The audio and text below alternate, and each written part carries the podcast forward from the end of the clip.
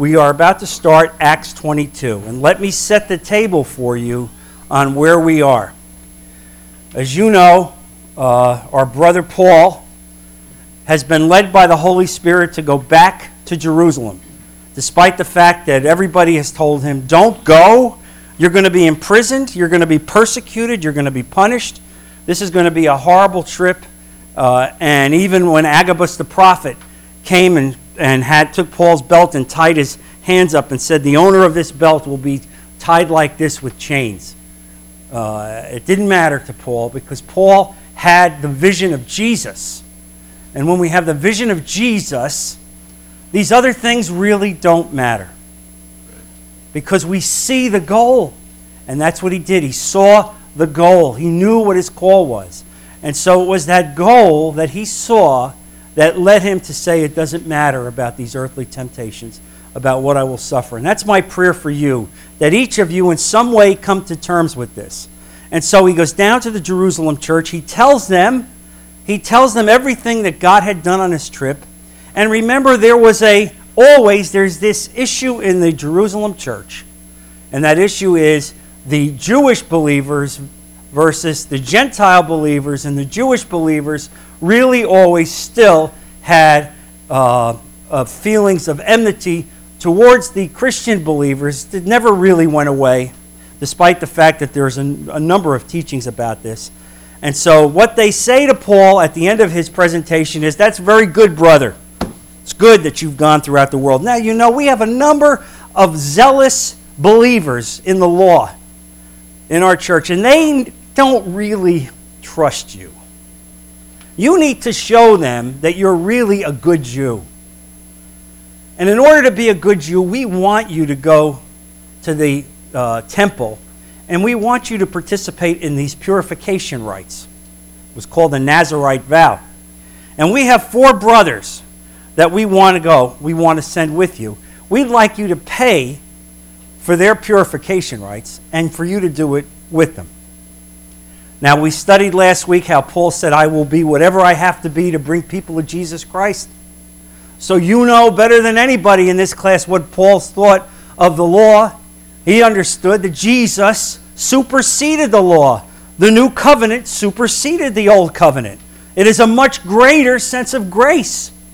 Uh, and uh, as my Jewish lawyer tenant, devout Orthodox Jew, said to me, you know, the difference between you and me, John, is you have grace. And I was speechless. I was speechless because he understood it.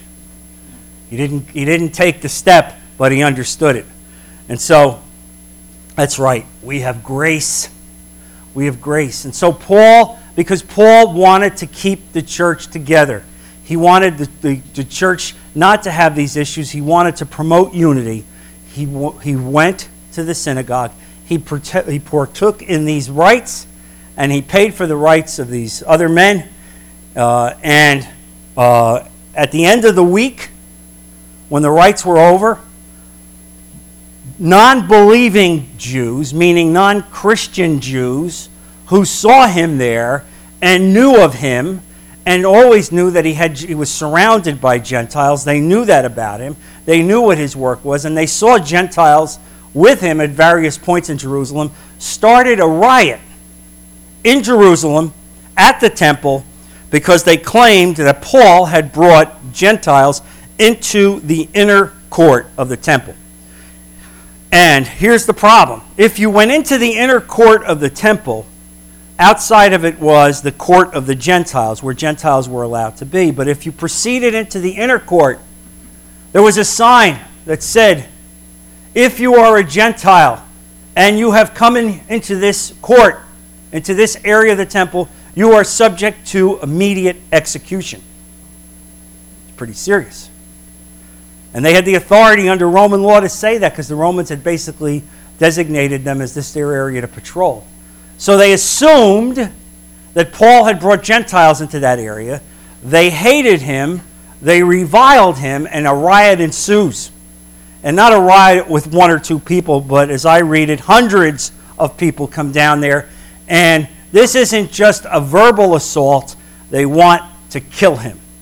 And you will see that in the language. And you just stand in amazement as, as month after month after year after year, wherever this man goes, as great as God uses him to spread the gospel of Jesus Christ, the, the uh, recalcitrant Jews despise him and hate him and want to kill him and will try in so many different ways. And so the riot ensues. The Roman commanders send the soldiers. They come there. They bring a, a phalanx around him. They actually pick him up and carry him away. And so now he's being quizzed. And he tells the Roman commander, If you just let me speak to them, I can get them to calm down. The guy never quits, he never stops. Just like in Ephesus when they had the 25,000 screaming in the temple, in the stadium. And he said, Let me go into the temple, in the stadium. I can quiet them down. And they said to him, What are you, nuts? You can't do this. Well, here the Roman commander said, Fine, you want to try to calm them down? I'll let you speak. And so I want you to get a sense of the context of where you are. Because when we study the Bible, it's a lot of it is about context, context, context. Who is speaking? Under what conditions? Who is the audience? What are the conditions of the audience? You need to know all of this in order to properly study the Bible. And so I've set this all up for you. You have the pretext. And so now turn to Acts 22, verse 1. And imagine if you were standing there in front of a thousand people that hated you and wanted to kill you and were screaming and rioting as you got up to speak. Brothers and fathers, listen now to my defense. I am touched, frankly, I'm touched by a man who could look at this surly, angry mob and use the language, brothers and fathers. I thought to myself, John, what would you do if, if you had that moment? Here's basically how I would say You bunch of loser rebels. God should destroy you. We've been preaching the gospel of Jesus Christ for years, and year after year, you recalcitrant mobsters refuse to accept Him. I'm praying that He wipes you out at this moment. That would be me. You would not have any epistles in the New Testament from me. It would be a short moment in history, all right, as they crucified me and took me away. But this brother, it doesn't matter. He can stand up. And you know what? You understand? You see the Holy Spirit. Because when I read this, this uh, speech and this sermon, it strikes me like Stephen. When Stephen was there in front of the Sanhedrin and he gave that sermon in which he tied the whole Old Testament together into the coming of Jesus Christ. Only the Holy Spirit does that. These are angry, howling, killing mobs. And you need to understand what the power of the Holy Spirit can do for you when you need it. What grace means. When we say grace, this is grace. Grace in faith, grace. Brothers and fathers, now, listen now to my defense. When they heard him speak to them in Aramaic, they became very quiet. He spoke to them in their own language. And so suddenly, when the, many of them had never heard him before, now they realized, well, they heard about him, they knew who he was, they reviled him, but he's going to speak to us in our tongue. All right, we'll listen to him for a while. Then Paul said, I am a Jew, born in Tarsus of Cilicia but brought up in this city under Gamaliel. I was thoroughly trained in the law of our fathers and was just as zealous for God as any of you are today. He is now giving them his bona fides. Brothers and fathers, I am a Jew. I'm a zealous Jew. I'm a Jew's Jew. I want you to understand what you're dealing with me. I was zealous for the law. And not only was I born a Jew, but I came here to Jerusalem and I was trained. And look who I trained under Gamaliel. Gamaliel was considered the highest of the high of the teachers. Nobody had, was revered greater than Gamaliel.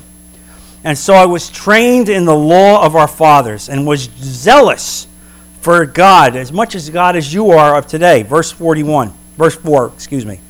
I persecuted the followers of this way to their death, arresting both men and women and throwing them into prison.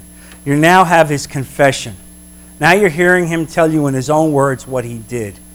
He didn't just persecute men, he persecuted men and women. You understand how serious this is? Defenseless women who were going along to worship. He persecuted them and he threw both men and women into prison because he was zealous for the law.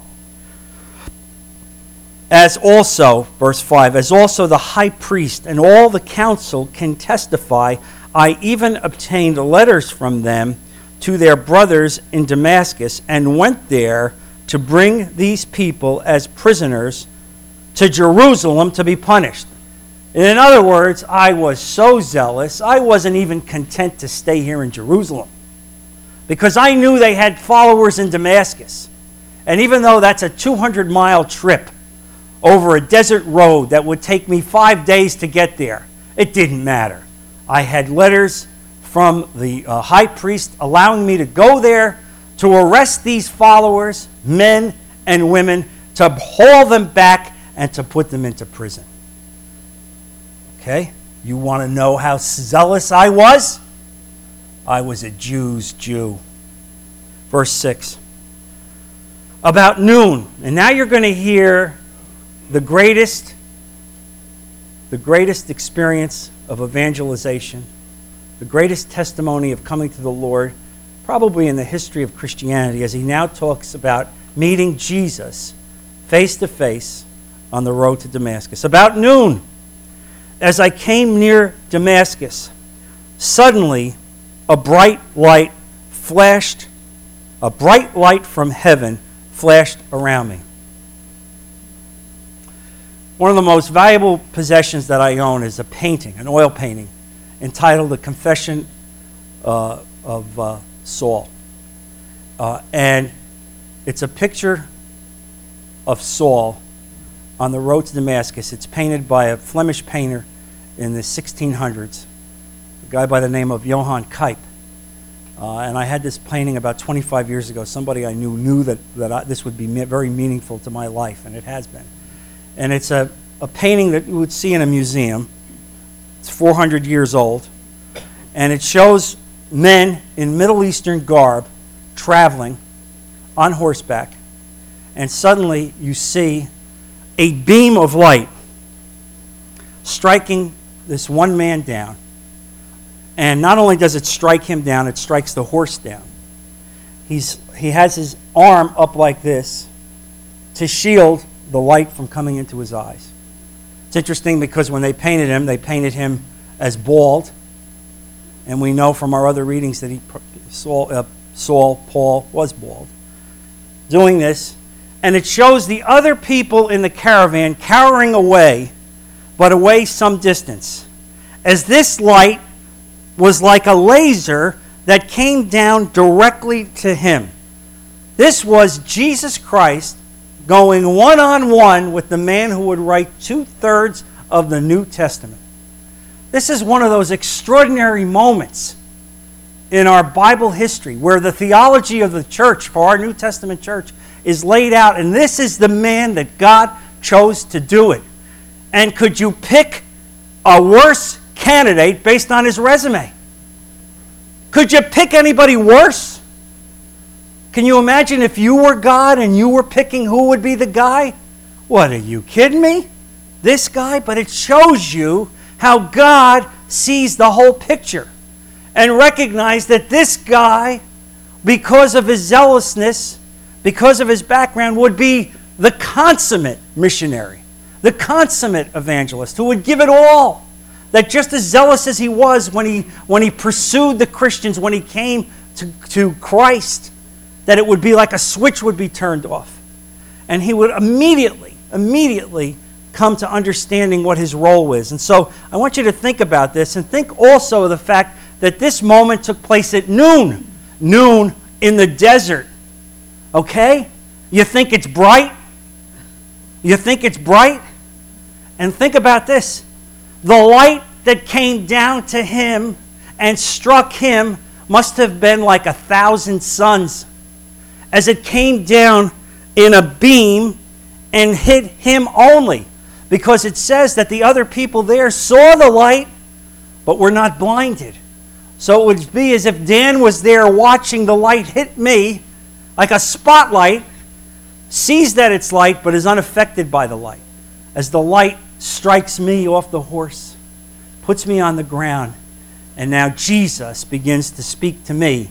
And no one else can understand the words. They hear the sounds, but they can't understand the words. This is a one on one evangelical moment where he is being called to the stage.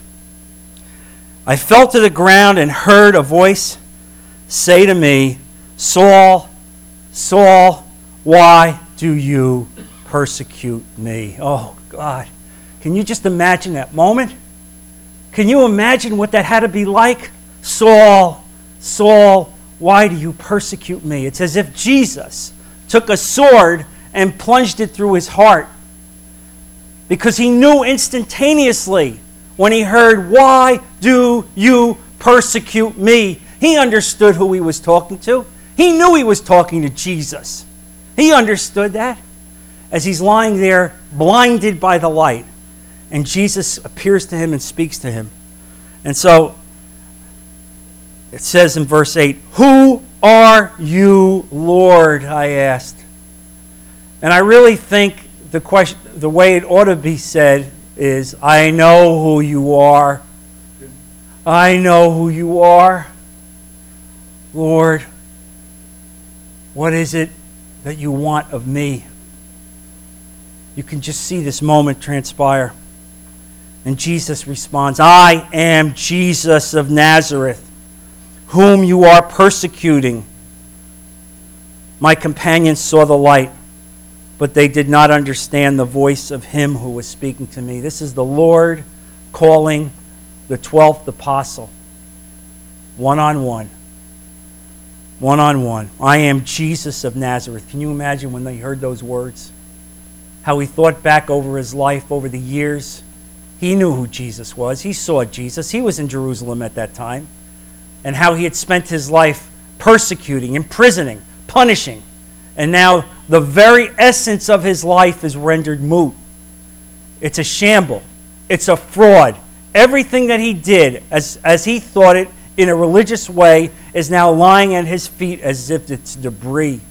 Because he understands now Jesus is speaking to him directly. I am Jesus of Nazareth, whom you are persecuting.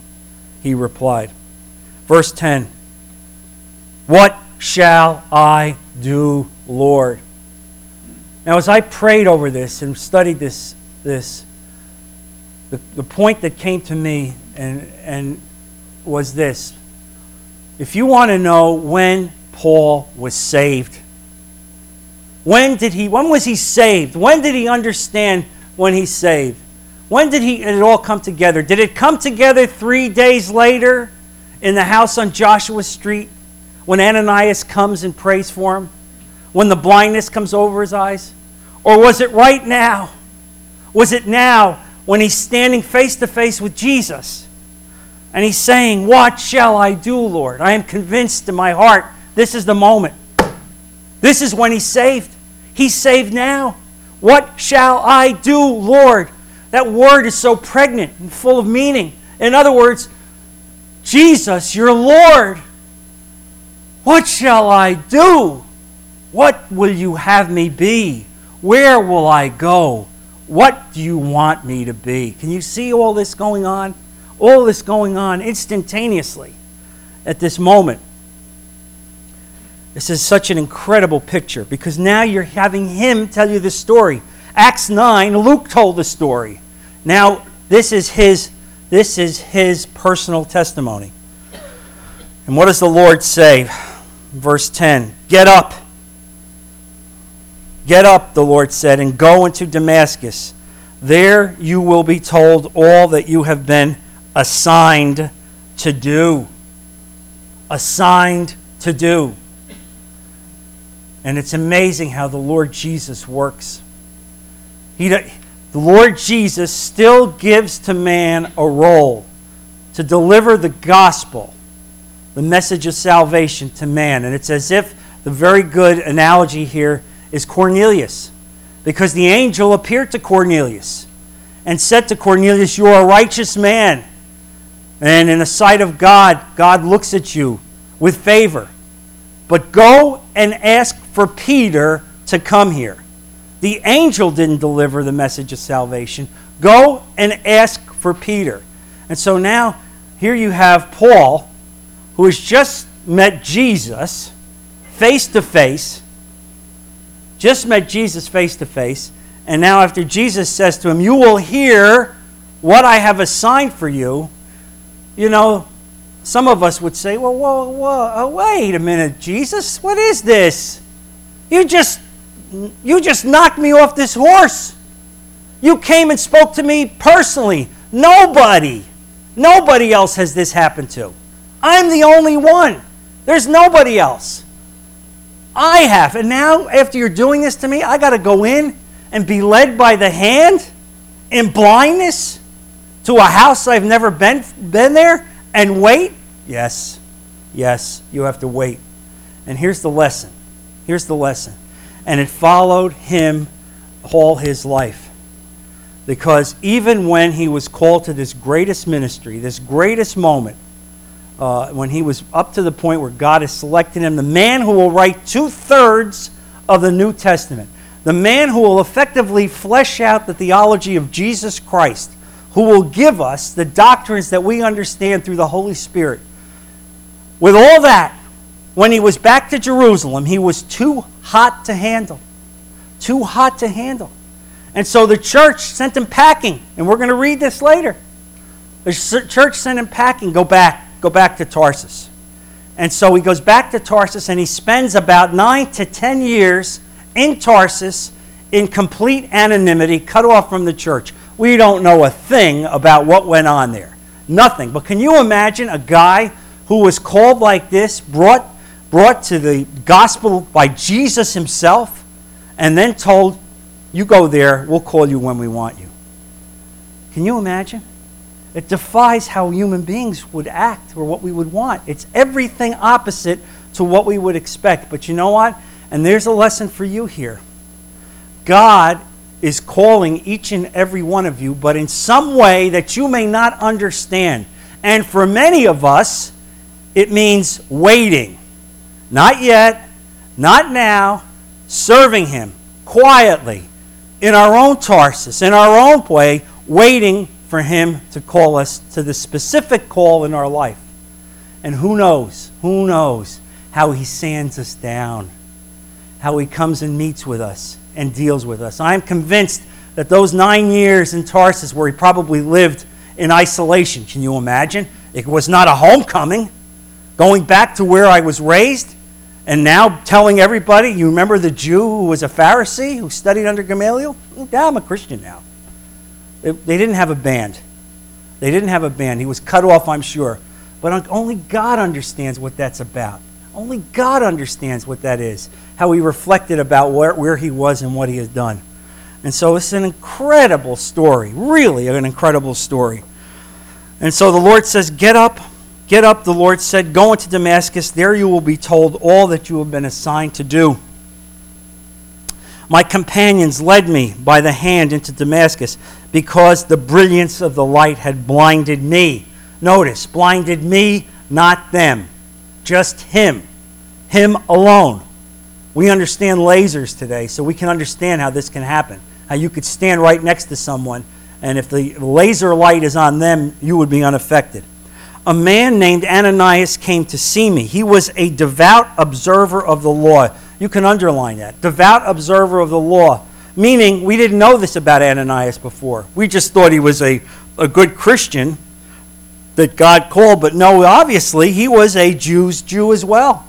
He was a devout observer of the law and highly respected by all the Jews living there. So, he was a Christian, but he was also a devout Jew he stood beside me and said, Brother Saul, receive your sight. And at that very moment, I was able to see him. Then he said, The God of our fathers has chosen you to know his will and to see the righteous one and to hear words from his mouth. Brother Saul, you have met Jesus one on one. Jesus has called you one on one. Jesus has given you his assignment. Uh, and pretty, pretty big words. Uh, and so, continuing on,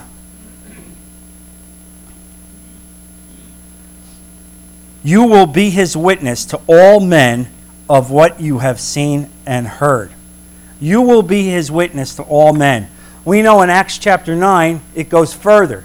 Now he's cutting this down, he's, he's trimming his testimony because he's speaking to an angry mob of Jews. Because we know in Acts chapter 9 it said, You will be called to kings and princes and leaders of the world and the Gentiles. You will speak to the highest of the high. Right? He doesn't say this about himself here. All he says is, You will go and speak to all men. You will be a witness to all men of what you have seen and heard. Verse 16. Let's see, where would we leave off? And now, what are you waiting for? Get up, be baptized, wash your sins away, calling out his name. Amen. So now we have the, the paradigm of how we uh, operate as a church. You accept Jesus Christ, you acknowledge him with your lips, you accept it in your heart, you repent, and then after you have repentance, through, through Jesus Christ. Then you get baptized in water, and your baptism is not salvation. Your, bapti- your salvation precedes your baptism. You are saved by Jesus Christ, but your baptism, which follows your confession and acceptance of Jesus Christ, is your announcement and testimony to the world that you are with Jesus and that you are buried in his uh, uh, crucifixion and our part and living in his resurrection. And that's exactly what he did, exactly what we do and follow to this day. And so, continuing on, verse 17 When I returned to Jerusalem, now he's left some things out here. He didn't tell them about the couple of years he spent in the desert. Remember that? He went to the desert. Again, one on one out in the desert. That was probably two years. He doesn't tell them about that. He says now, and then when he came back, he preached in Damascus for a while. Do you remember? Doesn't tell you that. Because in Damascus, he basically got thrown out of Damascus. They had to put him down in a basket. Remember that? And then he went to Jerusalem. He's just taking up now when I went to Jerusalem. So he's cut out a couple years again because he's dealing with an angry, howling mob for this purpose, this is what they need to know. Again, context, context, context. And he said, continuing on, when I returned to Jerusalem and was praying at the temple, I fell into a trance and saw the Lord speaking. This guy is amazing.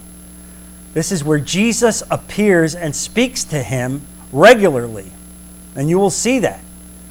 And Jesus spoke to him uh, as he was there in, in this trance uh, and saw the Lord speaking. Quick, Jesus said to me, Leave Jerusalem immediately because they will not accept your testimony about me. Now, I love this because this is typical Paul. Jesus tells you, Get up and go now. They won't accept your testimony. What does Paul do? Ah, oh, Jesus, wait a minute. Come on. You haven't thought about it. Just think about it. Think how great it's going to be when they look at me, the guy who persecuted them. They remember me. They know me. Come on, they know where I'm from. They're going to be so astonished that me, me, I am now a Christian. This is going to be a great moment for the church. You're making a big mistake if you tell me to leave now. Well, what he's left out here is that the other brothers in the church at the same time said to him, You got to go. You got to leave. We can't have you here. You're too hot to handle. You're bringing a lot of heat on us. We're getting persecuted because of you. We want you out. Go back to Tarsus. We'll call you. Don't call us. We'll let you know when we want you to come back. And so, I mean, it's interesting. And, he's, and he goes on, and, he, and I love this relationship where he's basically now arguing with, with God. Verse 19 Lord, I replied, these men know that I went from one synagogue to another in, to imprison and beat those who believe in you. And when the blood of your martyr Stephen was shed, I stood there giving my approval and guarding the clothes of those who were killing him. Folks, if you ever wanted to know what his relationship was and his culpability was in Stephen's death, there you have it. You have an eyewitness confession. He's confessing to his involvement in Stephen's death. Not only was he part of the approval process, but he says, I stood there, and as the various killers threw the stones to kill Stephen, I took charge of their clothing and guarded their clothing. Why? So that they would be unrestricted in their ability to hurl stones and kill him. That's what it is. That's what he's saying. I mean, this is awful. This is awful. This is awful. Then the Lord said to me, Go. In other words, that's nice. I like to hear your opinions. Now go. That's what God says to us, you know? It's like we pray and pray and pray, oh God, I want this, please do this, please do that. And you know, we don't we don't understand that, you know, 50% of the time the answer is no. It's no. Go. I will send you far away to the Gentiles. The crowd listened to Paul until he said this. Then they raised their voices and shouted, Rid the earth of him. He's not fit to live. Wow. Kill him now. Now. Don't let him breathe another hour. Murder him. Stop him now. Now, I'm convinced that this was a moment of judgment on the Jewish people as a nation and as a people. And I'm convinced that uh, it's at this point, I believe, where we're going to read what Paul thinks of how God handles this because they had been continually given the chance to accept the gospel of Jesus Christ innumerable times. And now, again, this last time where he's laying it all out for them in eyewitness fashion, he's telling them exactly what happened. And let's see what he then says in his own words in Romans chapter 11.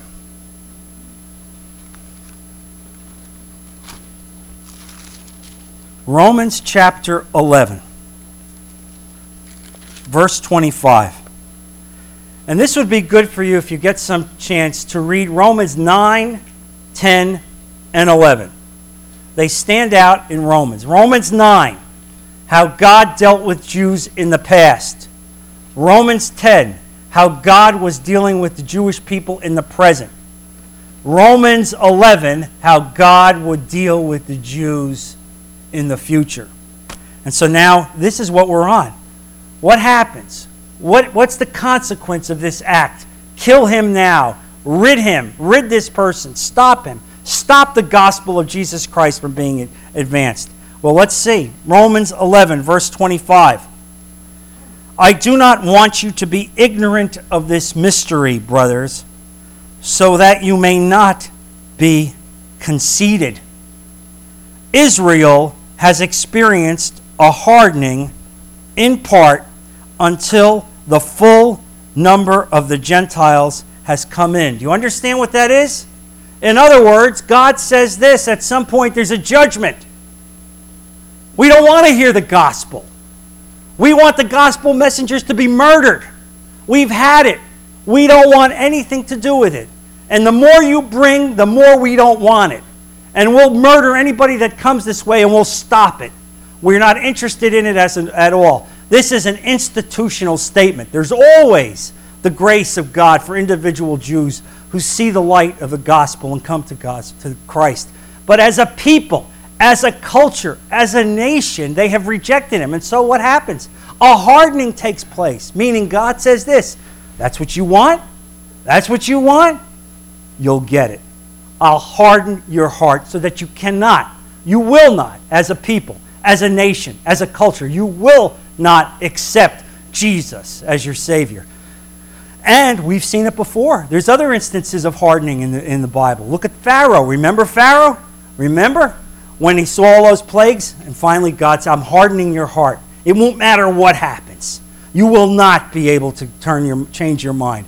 And God used that as an evangelistic moment. And so, what happens here? Look at this. I mean, it's pretty serious. Israel has experienced a hardening in part until the full number of the Gentiles has come in. Do you know, most probably, according to Bible scholars, when that moment will be? The full number of the Gentiles coming in? The rapture. The rapture. When the rapture comes, God takes out of this earth his church. At that moment in time, the full number of the Gentiles will have come in. And it will be at that moment afterwards that Israel, the hardening will come off of, the, of Israel as a corporate people, as a nation, as a culture. And you're going to see what happens. And this is important because this is part of this lesson. Verse 26 And so all Israel will be saved. All of Israel will be saved. Does that mean every single individual Jew? No. It means as a people as a country, as a nation, as a culture, they will, they will come to Jesus Christ. There still will be individual recalcitrant Jews who will not be. And, uh, and so all Israel will be saved, as it is written the deliverer will come from Zion, he will turn godlessness away from Jacob. And this is my covenant with them when I take away their sins. In other words, God is true to his covenant, God is true to his promises. God promised Abraham, Isaac, and Jacob the deliverer, the Savior, the Messiah will come out and will save the Jewish people. That's the promise. And we know that God did that. We know that Jesus himself dealt specifically with the Jewish people first, even when he first sent out the, uh, the, disciples. Do you remember the first 70? You remember what he said to them when they went out? What did he tell them to do? Go to Jews only. Don't go to the whole world. Go to Jews only. Deliver it to the sons of Israel. In other words, the Jewish people had the covenant, they had the promise, they were the promised people, and God, time after time after time, delivers on his promise. But then there's a point of judgment. And you're now seeing the consequence of that judgment, where there stops. A judgment comes in. And so this is what we see. But God does not abandon his promise, and this is something for us to know. This is key. God does not abandon his promise. And his promise was that he would still come and save the Jewish people. And they will have their chance. They will have their chance. But now, as a people, as a nation, there's a partial hardening. And so, verse 22 the crowd listened to Paul until he said this, until he said that. We could have listened to you until you said this, meaning, I will go to the Gentiles. There's nothing that you could say that irritates us more. You going to the Gentiles, you taking our law, our God, our teachings, our covenant, you, and dragging it to them dogs. Those dogs. That just drives us nuts. And so we have to kill you. They raised their voices and shouted, Rid the earth of him, he's not fit to live. Is that strong enough for you? As they were shouting and throwing off their cloaks and flinging dust into the air, the commander ordered Paul to be taken into the barracks. He directed that he be flogged and questioned in order to find out why the people were shouting of him like this. Imagine, this poor guy didn't even understand what this was about. He didn't realize he had stepped right into the middle of a stage of a major theological discussion. This guy's just a soldier, and he's seeing a thousand people want to kill this guy and didn't understand the very cosmic effect of the theology that was going on and how Satan had co opted, really, Satan had co opted these Jewish people. And so he didn't understand it. And they stretched him out to beat him. As they stretched him out to flog him, Paul said to the centurion standing there, Is it legal for you to, to flog a Roman citizen who hasn't even been found guilty? I love that statement. By the way, uh, I know you have the whips out, and I'm about, but is it uh, is that legally right that you can do this to a Roman citizen? A Roman citizen? What are you kidding me? You couldn't possibly do that. You couldn't touch a Roman citizen without a trial. He had to have a trial. And you will see how God uses his citizenship, Paul's Roman citizenship, how he uses this as the pretext to take him from Jerusalem all the way to Rome because he was a Roman citizen, because he had the right to be, have a trial. And God used man's laws for the advancement of the gospel of Jesus Christ. It's an important moment. We're going to end the class at this point. Let's go before the Lord in prayer. Heavenly Father, we're so grateful, Lord, that you've been here in our class, that you've taught us these words. Lord, I ask you that these words grow in our heart as we apply them in our life throughout this week.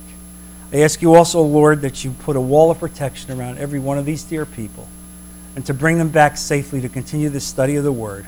We put all these things in Jesus' precious name. Amen.